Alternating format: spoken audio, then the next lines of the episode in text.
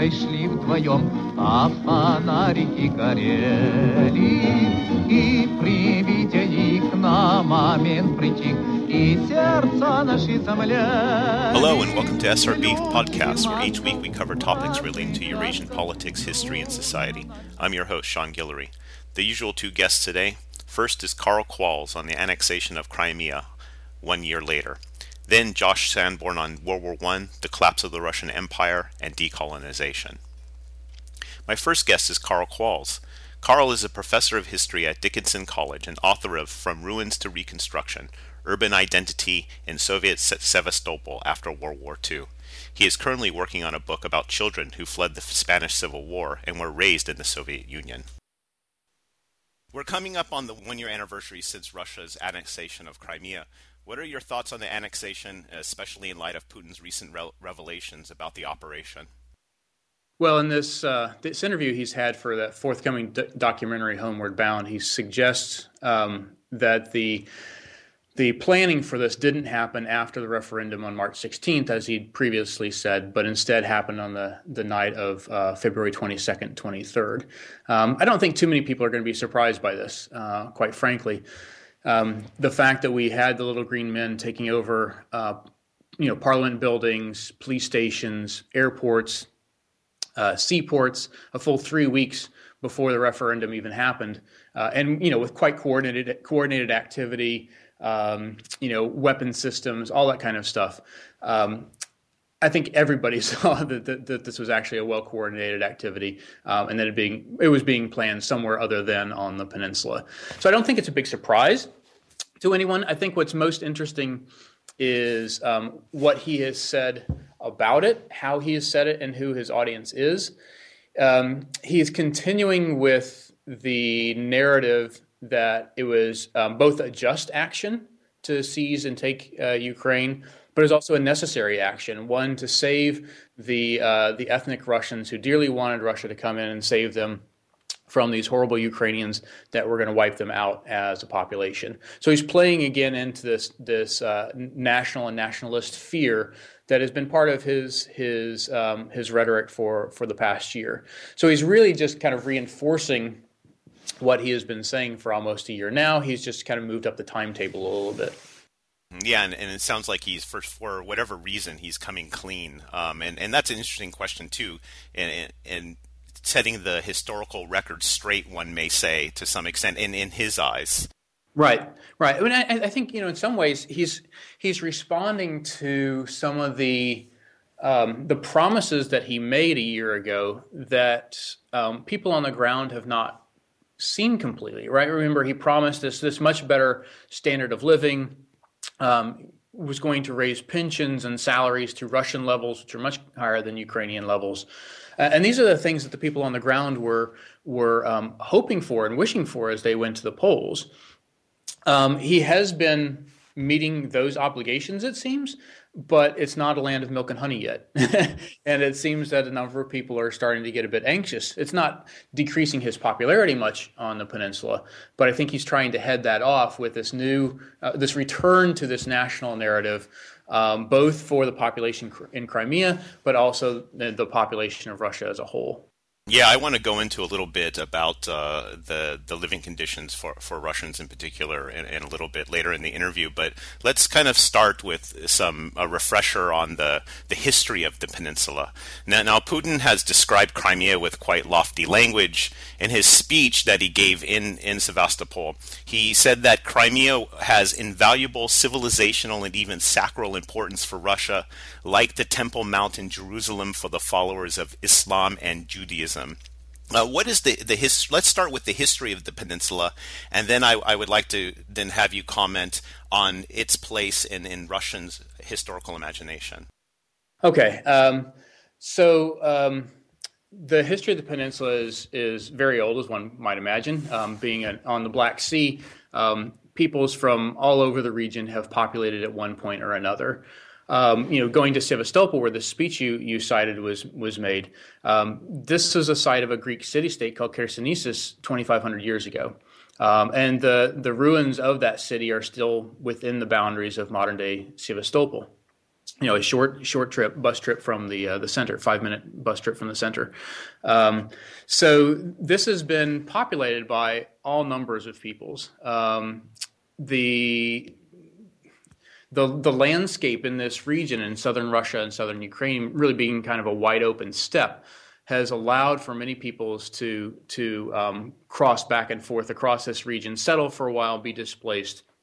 Probably the the um, the most significant um, populating uh, of the peninsula in the, the last two millennia were from the Crimean Tatars and eventually the, the Crimean Khanate um, who came in um, in the 13th century. Uh, they they'd really settled, but had been interacting with other peoples in the in the region um, since since the 10th century. Um, Russia really doesn't fix its eyes on the Crimean Peninsula until Peter the Great begins his his um, naval um, naval building, he wants his his uh, warm water port, and it seems like the Black Sea or the Sea of Azov is going to be that place. Um, and so he begins some incursions into the area, but it's not until the end of the 18th century um, with Catherine the Great that we first see the peninsula coming under Russian control. In 1783, she annexes, annexes it, also against the treaty obligation that she had. Um, so history repeating itself a little bit.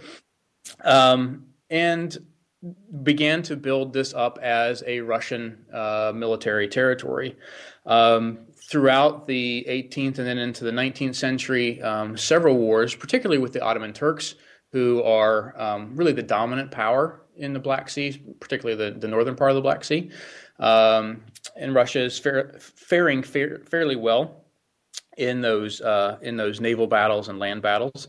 Um, I think most people outside of Russia, certainly in, in England, would know it for the um, for the Crimean War, uh, in which the French and the British, uh, most importantly, are fighting over this uh, this peninsula and control of the Black Sea, and then the control further into Central Asia and into to um, Southern Asia as well.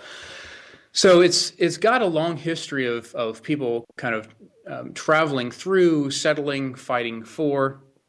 But in the Russian imagination, it's even more. So if we go back to to the quote you mentioned, Sean, from this this speech several months ago in Sevastopol, when he says it's an invaluable civilizational and even sacral importance, right? And comp- comparing it to the Temple Mount, uh, several people started calling me right after this and said, "What? What? How can he possibly make this statement?" Um, but it actually makes sense in some ways um, because if we think of um, Sevastopol as being the place where in 988 um, Grand Prince Vladimir Vladimir the Great was baptized, um, all of a sudden you see the religious importance of the city for Russians. Now, also for Ukrainians, because let's not forget that, that Vladimir was sitting in Kiev at the time. And so this is again, in, in this this um, Greek city-state of Chersonesus where this occurs. So it's the founding of Russian Orthodoxy happens at that moment as Russian Orthodox see it, sees it, um, and so it does have this kind of sacred. It's a sacred imaginary space for them, but it's also an ex- extremely important military um, location as well. As I mentioned, you know, the, the Russian Turk, Russia, the Turkish wars, Crimean War, but then also um, the Civil War, the Bolsheviks fighting the Whites and the Germans on the peninsula. And then, of course, World War II, as uh, I know Faith Hillis was on a couple uh, weeks ago. Um, she mentions how important World War II is in the redefinition of um, kind of national history in certain locations, um, and that's certainly uh, the case for the for the peninsula as well. Um, there is also um, a cultural uh, a cultural importance for the peninsula. Um, many educated Russians, um, of course, can quote Pushkin, and one of the poems they could quote is his uh, Fountain of Bakhchisarai, which he wrote in 1823, and this is a a very famous poem that's that's set in the Khan's palace in Bakhchisarai. Again, not a, a, a long distance from Sevastopol as well. Um, it's a place where people have taken uh, taken vacations from you know the czar's palaces to Soviet workers um, to the children right, who went to the Artek pioneer camp. All right, so Russians of, of all kinds of, of, of, classes and all different eras have had some kind of a historical imagination embedded in Crimea, and therefore, when they when Putin talks about it as part of of Russia, it really resonates with many Russians. Now, now, in your book, uh, "From Ruins to Reconstruction: Urban Identity in Soviet Sevastopol After World War II," uh, you explore the post-war reconstruction of the city. Um, talk a bit about the post-war uh, post-war Sevastopol and its importance and and the Russianness of the city. Right. So um, during the war, um, Sevastopol, as the the head of the the Black Sea Fleet, was completely completely flattened by the Germans. Um, only three percent of the city remained standing. And so um, city planners, architects, ideologues began to envision what this new city could be, uh, or should be, really not could be. Um, and so there are several competitions for how to reimagine that space. And all of them um, were imagining it as a historical space the architects differed on what that historical space would be. Some wanted it as this, this grand Stalinist Soviet city.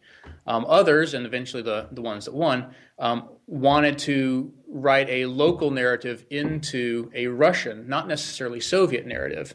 Um, and that's, in essence, what Sevastopol still is today. So they would take, for example, um, the the streets and squares that had been renamed after the Revolution and Civil War, from um, you know uh, uh, Catherine the Great Street became Lenin Street, for example.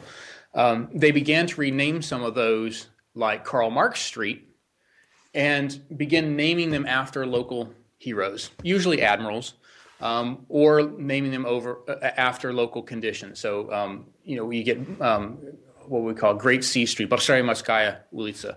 Um, so they began to embed the city with street names, square names, monuments. Um, regions being renamed, right? So for the the Tartar, uh, the Tatar suburb um, became known simply as the Green Hillock, trying to rewrite the the Tatars out of the um, local imagination. Same happened with the Jews. There was a, a, a large community of Karaite Jews in Sevastopol, and their kanasa or their prayer hall um, was turned into a sports complex. So there's both a writing in of Russian and even pre revolutionary Russian history, but there's also a writing out of other ethnic identities. And so when we emerge from the rebuilding in the late 40s and, and early 50s, when the center at least had been largely reconstructed, one walks through the urban space and you see um, you see architectural styles that are Russian, although with a kind of a Black Sea in, inflection, right? With you know, different kinds of, of stone and materials being used. But you also see nothing but Russia, and you see Russia's history. When everything is named after an admiral or a battle or something like that, you get a sense of the place being um, extremely important as a defender of the motherland, and the motherland being Russia, not um, not the Soviet Union per se, um, certainly not Ukraine.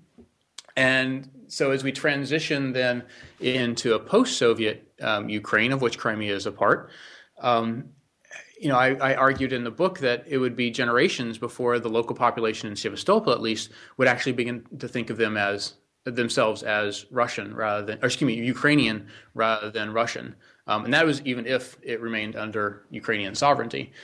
Um, and it's because of the way the space was reimagined and the way the people interacted with it. Right, those who who have been to you know Russia and Ukraine and other other places in the in the region, you know that part of the wedding ceremony is usually going to monuments and laying flowers and taking pictures and whatnot.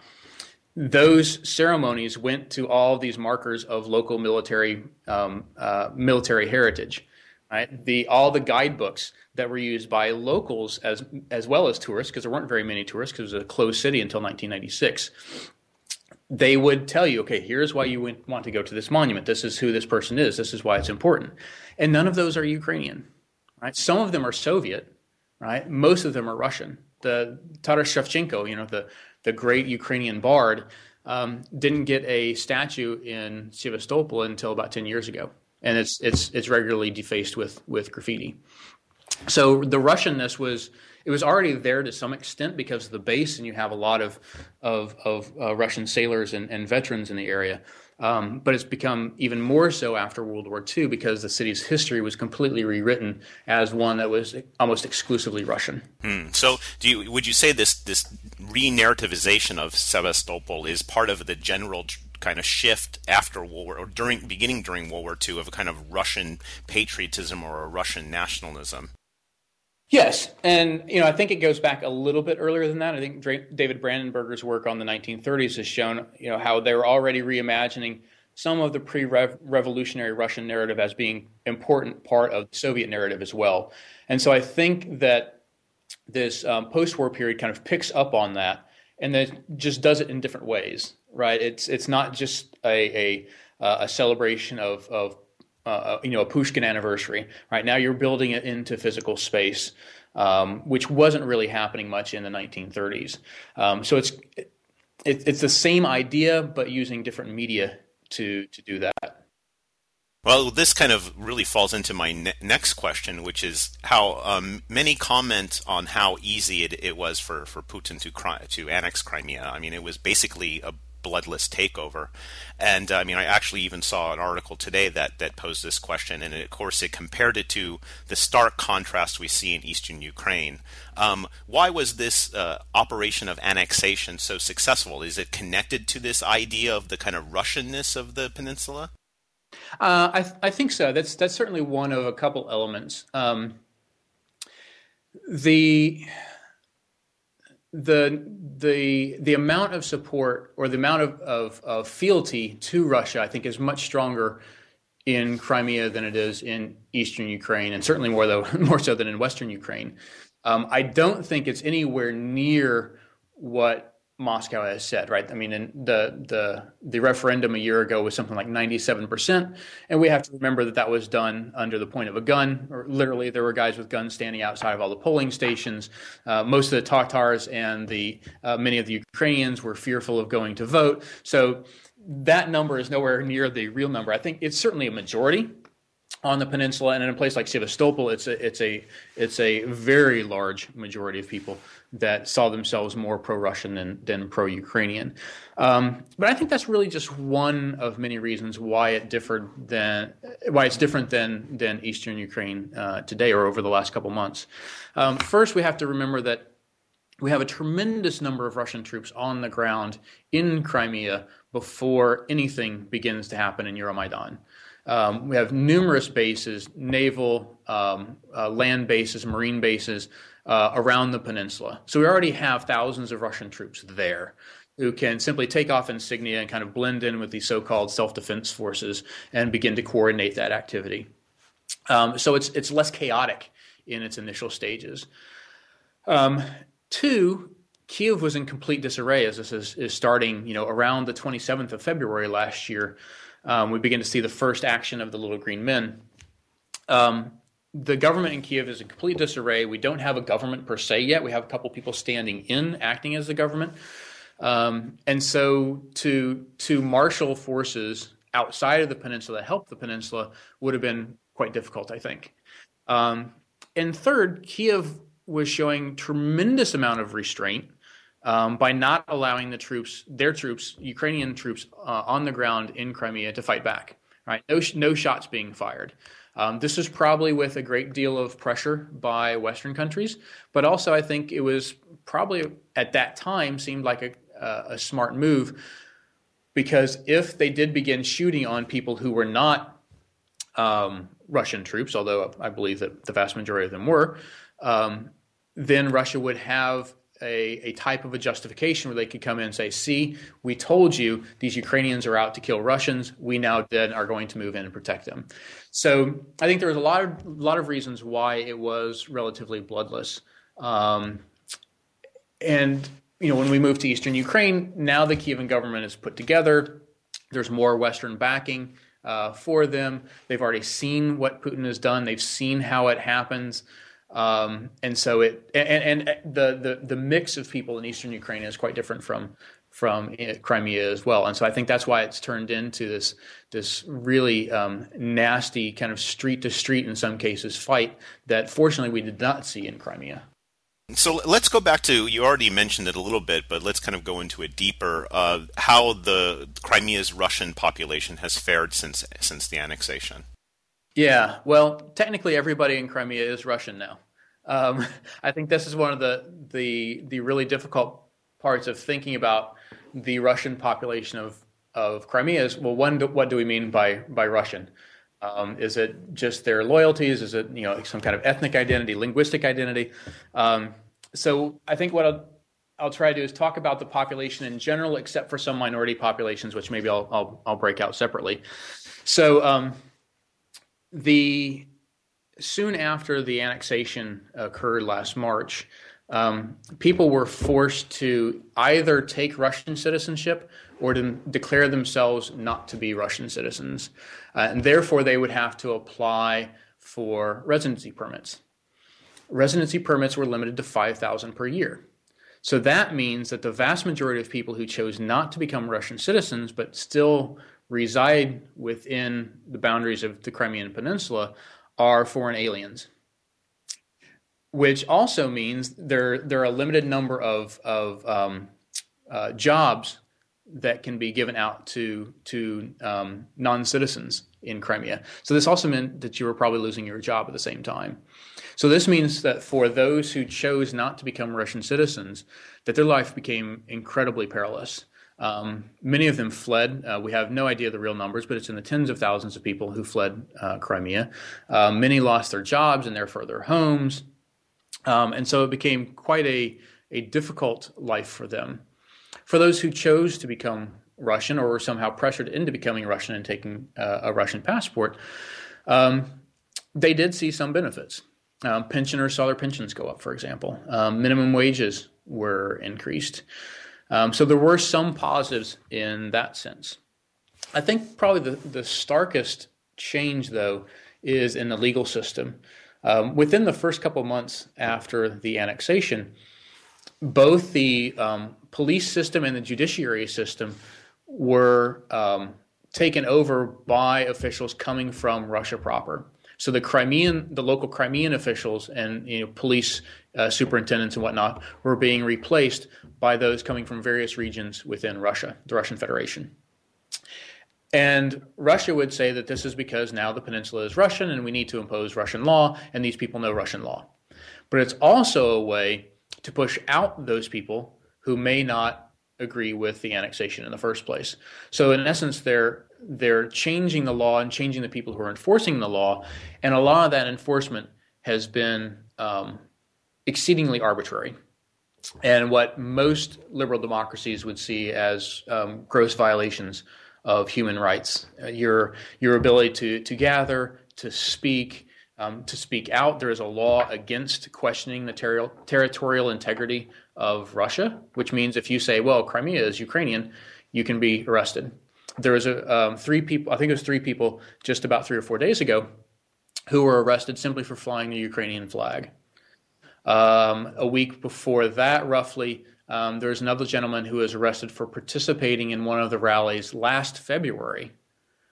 Right, so um, anyone who who is remotely activist um, understands that they have a have a target uh, a target on them. Then, if we also look to things like uh, media, um, in essence, the the the annexation has led to um, all the things we currently see going on in the Russian Federation happening in Crimea as well. So this means uh, limitation on media. So the um, all the internet providers are being serviced through Rostelecom. So this is you know Moscow controlled company basically.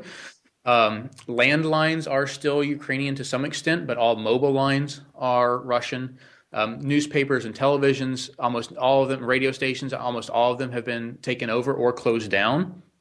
So you don't have access to to alternate media, um, and so this, uh, as it's happened in Russia, allows for a single narrative to to come from Moscow to help to try to um, solidify this notion of Crimea being having been and always shall be part of Russian territory. But but let me just interrupt you for a second. The the infrastructure though is still in Ukrainian hands, right? The gas, Absolutely. water, and electricity. Right. So you have um, something like sixty percent of the gas uh, for the peninsula comes from Ukraine, and between 80 and 100 percent of the water and electricity comes from Ukraine. And I've seen a lot of people speculating on why Kiev simply doesn't shut it off, right? Because if, if Kiev simply said, oh, great, you're, you're Russian territory now, you won't get any services from us, that is a tremendous well, it would just destroy the, the local economy, but be a, a, a tremendous uh, burden on the local population as well. And I think some of the reasons this hasn't happened is one, once Kiev you know shuts those off, it's recognition de facto that this is now Russian territory, not Ukrainian. They don't want to give that up yet. Um, two, they're still saying, well, look, you know, we're the humanitarians here, right? We're still providing this, even though we're not getting paid for it in most cases. We're still providing it because it's it's the right thing to do. Um, and of course, then if they did do that, the the threat of further punishment from Russia or Russia continuing to push uh, through Mariupol and create that land bridge down to to um, Crimea, because there's no way to get these services there. Right? You would have to bring um, everything in by tanker right now um, because this, you know, the land bridge that they're talking about uh, near Kerch is at least three years away. Um, and the plans for it seem to change. Um, you know, with, within every you know three three or four months, it seems that there's another plan for it. So the peninsula is really at Ukraine's mercy, but so far Ukraine has has been doing the the humanitarian thing and, and keeping the uh, all the services flowing. Now let, us talk a bit about the Crimean Tatars. Um, according to the last Ukrainian census from 2001, I think it was, they make up about 12% of the population, or they did before annexation. Um, how, how have uh, the, the Tatars fared uh, since the annexation?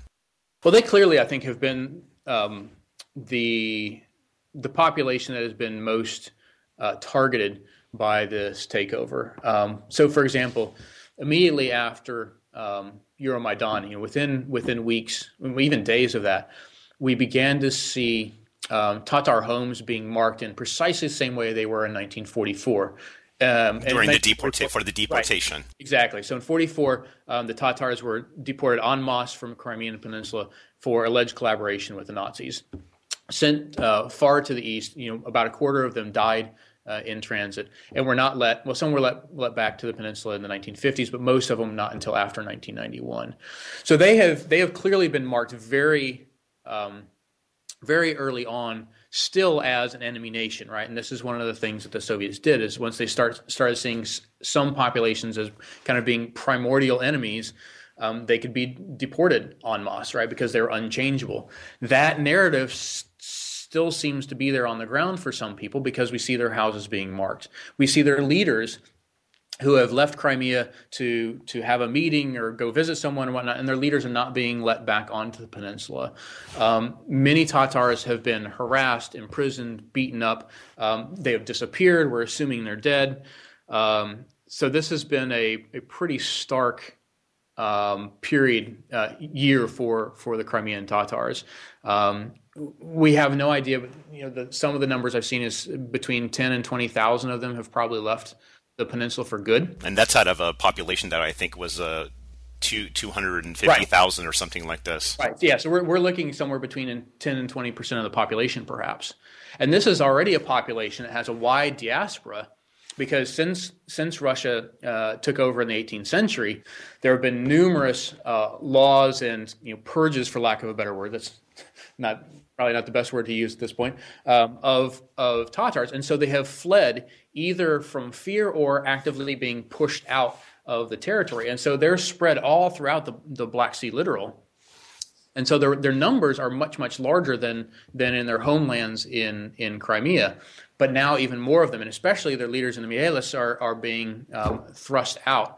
And they're, they're um, you know their parliament isn't able to to function properly. Their news outlets are not able to function. Um, all religious institutions have to um, have to reapply to the Russian Federation now, um, and that has not gone very swiftly. Uh, have, have, there been closings of mosques that you're aware aware of? Um, well, closing. Um, there have been there are several that have not been reissued permits right? So it's not as if they're closed permanently, but they haven't been been given Russian authorization. Um, but there's also been a tremendous number of mosques that have seen, um, you know, graffitied uh, graffitied walls. So there's there's both the the public response, and again, this is probably a, a, small minority who's doing this, obviously, but there's been a public response, but then there's also been the the political and official response as well. Neither of which is is um, terribly um, um, they're, they're, they're certainly not trying to make the, the Tatars seem welcome in their homeland. And we have to remember that Tatars, you know, existed there for five centuries before the Russians came, right? So if anyone has a claim to this being their land, uh, it would be the Tatars, I think. And finally, um, it, it seems that uh, Crimea has become a non-issue, though I, I have to say that this morning I saw a headline that David Cameron has uh, canceled his uh, appearing at the 70th anniversary for the end of World War II, uh, partially over Crimea. But for the most part, it seems that uh, it, Crimea really doesn't really factor in in the West's current dealings with Russia. I mean, it's not even mentioned in the negotiations about uh, with around yeah around Minsk or anything like this. Um, do you think that the West has basically recognized Russia's de facto annexation, and what does that mean? Um, yes, I think the short answer is yes. They, I think the reason it wasn't in the Minsk II agreements is because as soon as it was brought up, it would be a non-starter for for both sides. Whatever the language was they came up with, either Kiev or Moscow would reject it. And so, Hollande and Merkel probably left it off the the agenda specifically, uh, hoping to get to ceasefire and then bring this up at some other point. Um, Poroshenko has made it quite clear that he still sees this as Ukrainian territory. The UN has has come out, much to Russia's uh, disappointment, has come out and, and recognized Crimea as Ukrainian territory, but nobody's doing anything about it. And one, I think, is because um, loss of life is not happening in the way it is in eastern Ukraine, so it's a it's a matter of priority. But it's also, I think, everybody who is who is rational right now does not see a way that Putin is going to give this up. He simply invested too much of his political capital. All right, and then and with this this documentary come out coming out even more so, saying that this is our territory, it is historically our territory. It always has been. We cannot turn it over, or you know these Ukrainian nationalists will slaughter the Russians, et cetera, et cetera. There's for me, I don't see any way that he can step away from that. It, it has to be some kind of a post-Putin regime where where we could come up with some kind of negotiated um, uh, settlement for what happens in in Crimea. Um, we haven't even started negotiation, and, and, maybe it's it's Kiev the, the repayment for all the, the Ukrainian assets that, that have been seized. Yeah, I mean, tremendous number of, of factories, ports, the fleet, as well as the, the land and the territory, that if Russia says, right, this is ours, and, and the international community finally agrees to that, you know, there's billions upon billions, if not trillions of dollars that Moscow would have to pay to Kiev, right? But Kiev is not going to start requesting that right now because it again it recognizes that as as Russian territory. So I think it is the forgotten part of the Russian attack on Ukraine. Um, some because of um, eastern Ukraine simply being much more violent and and um, more time sensitive, um, but also a recognition that that Putin's not going to take his hands off in in in the near future or even the distant future, for to be quite frank. That was Karl Qualls, professor of history at Dickinson College and author of From Ruins to Reconstruction: Urban Identity in Soviet Sevastopol After World War II. I'm Sean Guillory, and this is the SRB podcast. I'll be back after a musical break.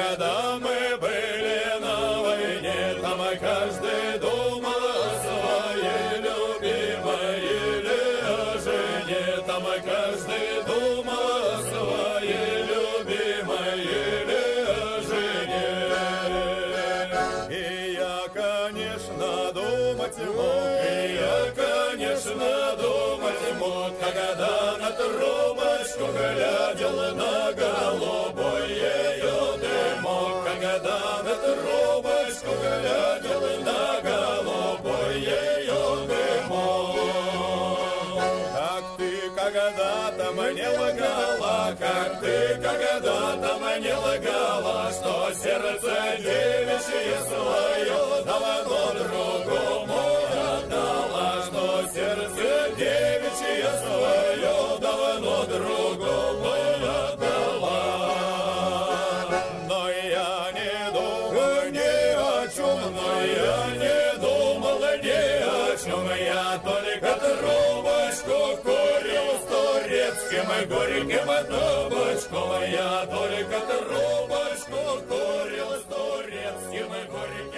My next guest is Josh Sanborn. Josh is a professor of history at Lafayette College and author of Imperial Apocalypse The Great War and the Destruction of the Russian Empire. The Eastern Front, and in particular the Russian experience in World War I, has gotten far less scholarly attention than the Western Front. Why do you think that's so? Yeah, so I think that the first reason just has to do with the overwhelming weight of historical studies in general on Western Europe as compared to Eastern Europe. Uh, but um, you know, the the second reason actually has to do with the nature of the war itself. It um, uh, at the time, um, certainly among Western European powers, uh, Britain, France, Germany in particular, um, the war was seen as a as a sort of a titanic imperial clash between those states, and so they were predisposed to see the coming conflict in that way. And when the conflict came, they looked at it that way. So France and, and Britain both focused quite directly upon Germany, um, and uh, and as a result, um, that I think has taken the the, the lion's share of the uh, historiographical um, uh, attention um, uh, onto the Eastern Front, onto the Western Front as opposed to the Eastern Front. Mm-hmm. And do you also think that it has uh, something to do with the fact of the way the war is remembered in or the lack of memory in Russia as opposed to the West? I mean, you have far less kind of uh, memorials. You have uh, you don't have the same kind of tradition of memory. Yeah, I mean, I think that's that's also the case. It's especially the case if we start to ask why is it that there hasn't been um, a robust historiographical tradition within Eastern Europe, among Eastern European historians, and among um, uh, uh, and within those nations themselves. Uh, so certainly, the Bolsheviks were far more interested in commemorating the revolution and the Civil War than they were any events uh, in World War One. But it's also the the case for uh, for many other Eastern European countries. If you again, if you take you know Poland as an example, um, you know their the experience of the war is kind of an ambiguous one for them and hard to place within nationalist narratives, or uh, or for that matter, within sort of the, the communist narratives uh, in the post World War II period. So, um, for a number of reasons, uh, the the historiography on the Eastern Front has been has been slow to develop. You try to write a different narrative about the war that it's not a war of like great powers so much but you say that the war was the great war was a war of european decolonization. Uh, what do you mean by that and how does decolonization help us understand the war's impact differently yeah, so I mean the uh, you know the, the tradition that I'm pushing against is exactly that tradition of looking at the war solely as a competition between between the, the major imperial powers and, and between the ones that in essence survived the war on the Western Front. Um, you know, if we uh, uh, if, if, we look at you know um, uh, the Russian Empire, the Austro-Hungarian Empire, the Ottoman Empire, we see um, obviously uh, cases in which the war proved uh, devastating for those imperial, imperial polities and brought an end to those empires. And one of the ways that we describe that more broadly in the 20th century is as um, a process of, of decolonization. Um, and so what I want to do by focusing on on Eastern Europe and on Eastern on the Eastern Front as a way of thinking through the problems of of the war um, is to focus on the end of empire itself as a process that goes uh, throughout the entire war. In other words, one way to look at this might be okay, well, these are losing states uh, within the war, uh, and so as a result, um, it's it's at the end of the war that decolonization happens, as sort of by by by treaty uh, almost. Um, but that's not the way decolonization has happened in in most of the world, and and it isn't, um, I argue, the way that it happens in Eastern Europe either. That decolonization is really a process rather than an event, uh, and it's a process that's marked by by quite similar things, by a challenge to the notion of empire, um, but most um, significantly by um, by state failure and then by by social disaster. Um, and so I spend most of the book trying to describe how it is that the processes of the war help bring about a failure of the state and um, and uh, the the social disaster that um, uh, that that uh, that attends it, starting as early as 1914, but really culminating in, in the Russian Civil War in many ways. Yeah, it, it really struck me in the book the the level of kind of I mean, of course, with a war, you get high levels of violence, but you really focus on the violence against uh, civilian populations and the movements of those populations and how it basically allowed for the facilitated the collapse of, of state institutions uh, of the Russian Empire. Uh, talk a bit about first about how the impact of the Russian occupation and then and then also the retreat of the army from Galicia and Poland and how that brought the empire on the verge of collapse. Yeah, so one of the things I focus on uh, in the early chapters of the book um, are the processes that are beginning to undo the empire even before the massive military defeat in 1915. So the first chapter of the book, uh, the first core chapter of the book, really um, deals with um, the way that state institutions are suffering already uh, in 1914, largely as the result of the imposition of martial law. Uh, thinking through what actually happens when um, uh, the imperial bureaucracies that had governed policing and uh, economic regulations and all those sorts of things uh, in the borderlands um, are now um, supplanted by a, a, very thinly staffed and largely incompetent military bureaucracy. Um, and so that's one of the things I trace in that uh, uh in the first chapter, um, largely in, in in the realm of, of ethnopolitics and violence, but also in the functioning of the local economy and some of the reasons for the collapse of the borderland economy and uh, and the attendant rapid inflation that occurs. And so then by the time we get to 1915, um, uh, this is, you know, it, it's, it's, it's a situation in which we already have a weakened imperial state, and the um, uh, the, the successful uh, German uh, offensive at Gorlice uh, and then more broadly across the entire front in the summer of 1915, that drives Russian forces um, uh, backwards and forces them to retreat out of all of Poland, for instance. Um, this sort of completes that process of of, of state of state disintegration, and and and and and also begins to carry many of these kind of social pathologies back into the center of the empire. Yeah, and it's interesting that on the one hand, you, you tell a story of destruction and the destruction of bonds that holds a society together, but you also point to the, the creation of new forms of bonds in Russian society, in the empire. Uh, talk about how the war transformed Russian society in those ways. Yeah, and this, in this many respects is uh, one of the most interesting things for me was was um, was trying to um, uh, trying to understand and to trace exactly that kind of uh, of social reconstruction. I really see it. Um, it's happening as early again as as in 1914. I mean, one of the most interesting things uh, you know that, that I found was uh, that in these territories, these Polish territories, which are in essence abandoned by the imperial bureaucracy and not attended to by the military, um, new forms of self-government begin to emerge that are unsurprisingly dominated by um, by Polish nationalists, especially the Endek party.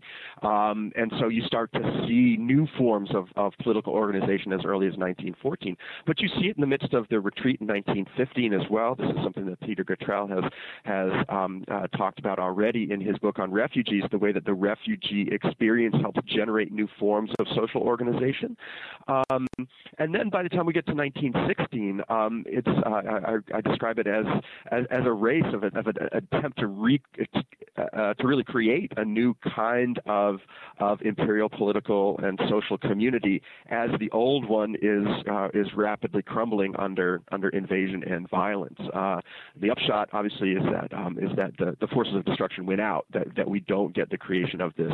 Um, of this uh, sort of uh, technocratic state that I'm, I'm describing in the middle chapters, um, uh, uh or at least not in the same form by the time the, the Bolsheviks uh, emerged victorious at the end of 1970. And, and, talk a bit about the you, you point to an emergence of, or at least the, the increasing involvement of progressive society, doctors and nurses and, and other and politicians in, in the war effort, and how that also uh, contributes to this transformation.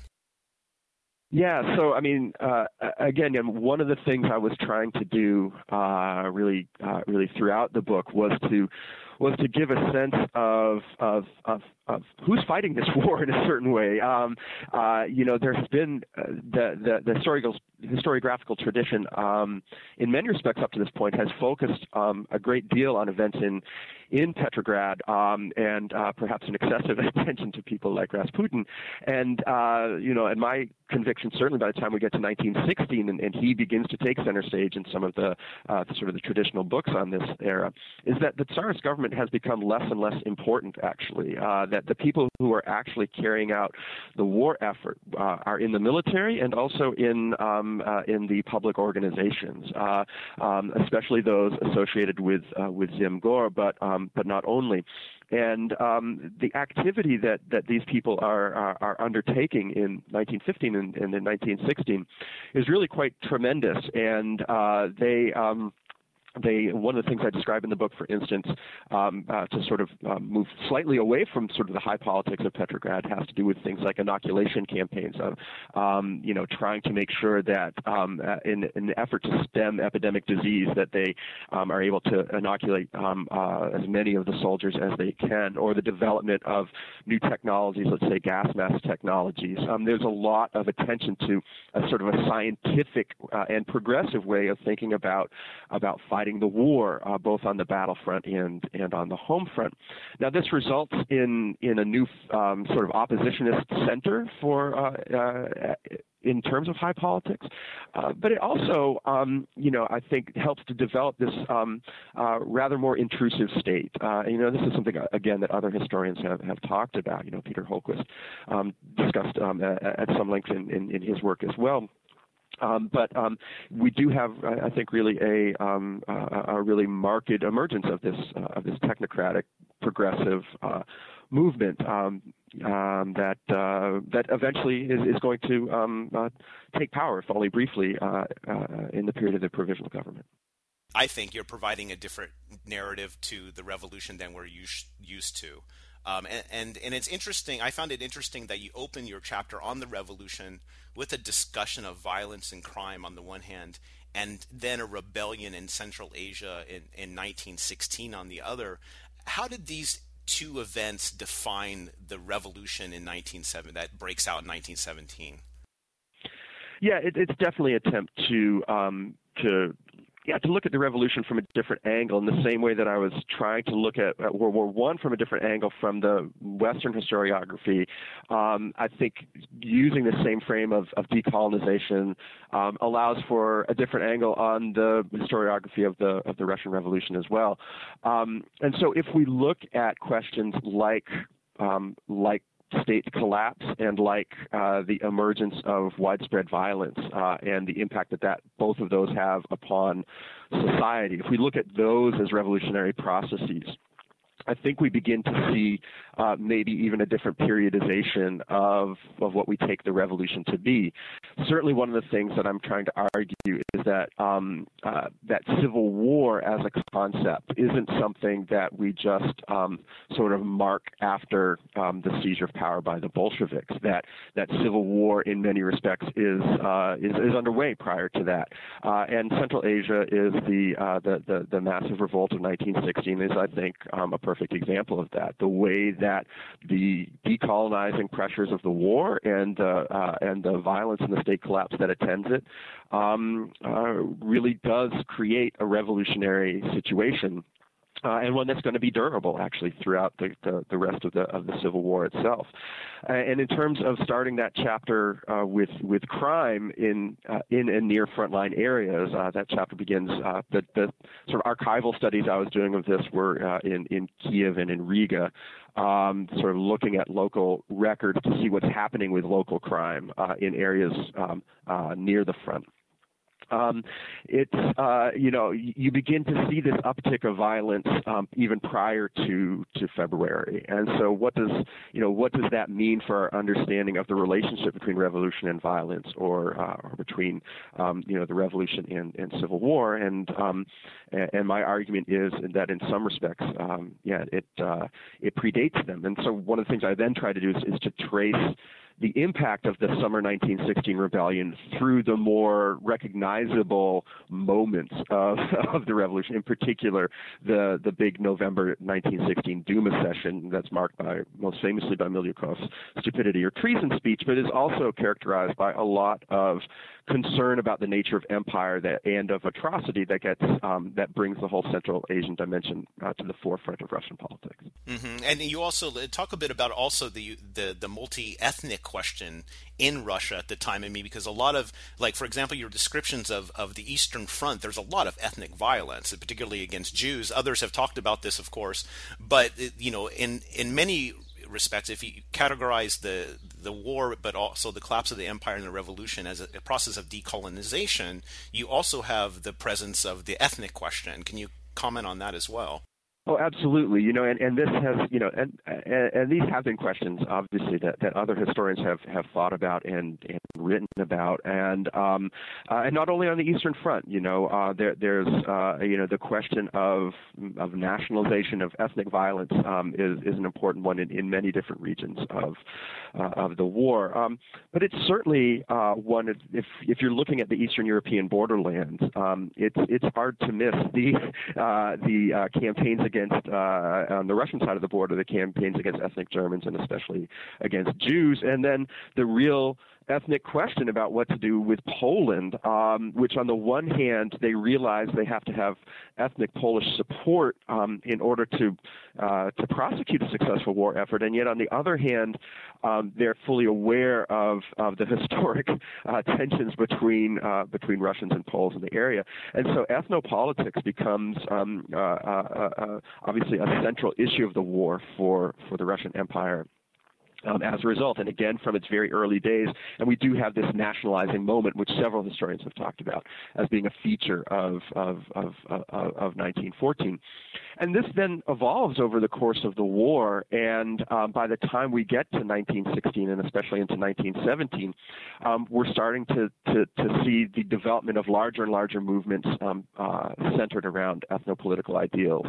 Um, now, those don't immediately emerge in early 1917 as um, as full-fledged independence movements. Indeed, one of the um, surprising things for me, again, writing this, uh, was the was the strength of uh, not really the imperial idea among non-Russians, but of uh, what gets um, uh, framed as a federal idea, really, by many uh, over the course of 1917, that the future of the empire might be um, a, federal state of, of, of equal nationalities. Um, and that strength of federalism, of the discourse of federalism over 1917, I think is an important and interesting moment of, of the revolutionary um, uh, year there.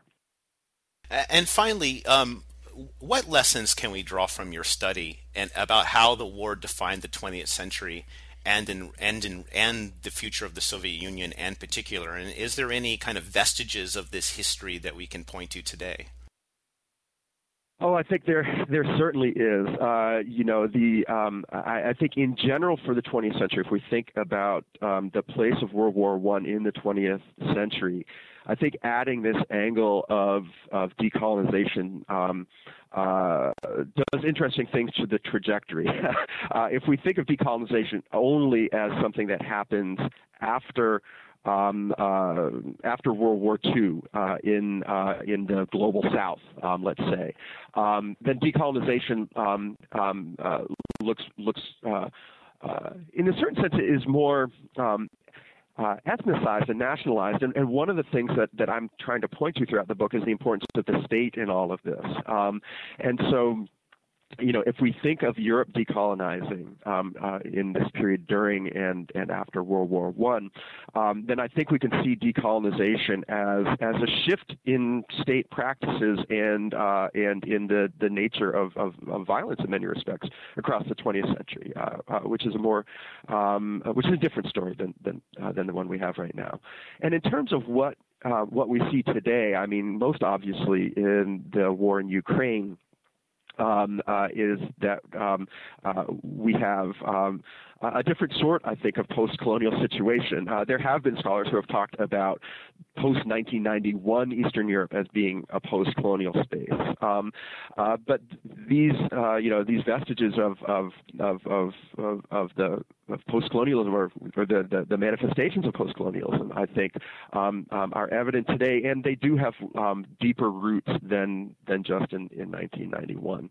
It's interesting, for instance, if you're studying 1917, 1918, and what's going on in Ukraine, which is is something that I touch on in in the book. Um, uh, you know, some of these same issues regarding, you know, how, how are you going to constitute, um, uh, uh, let's say, a Ukrainian polity and, and who gets to speak for it and how important are our voices and movements in the East for helping to define that. Um, you know, these are all issues that are, um, uh, that are certainly present within, uh, within the Ukrainian war today. That was Josh Sanborn, professor of history at Lafayette College and author of Imperial Apocalypse The Great War and the Destruction of the Russian Empire. I'm Sean Guillory, and this is the SRB Podcast. You can subscribe to this podcast on iTunes and follow me on Twitter at Sean's Russia blog. Until next week, bye.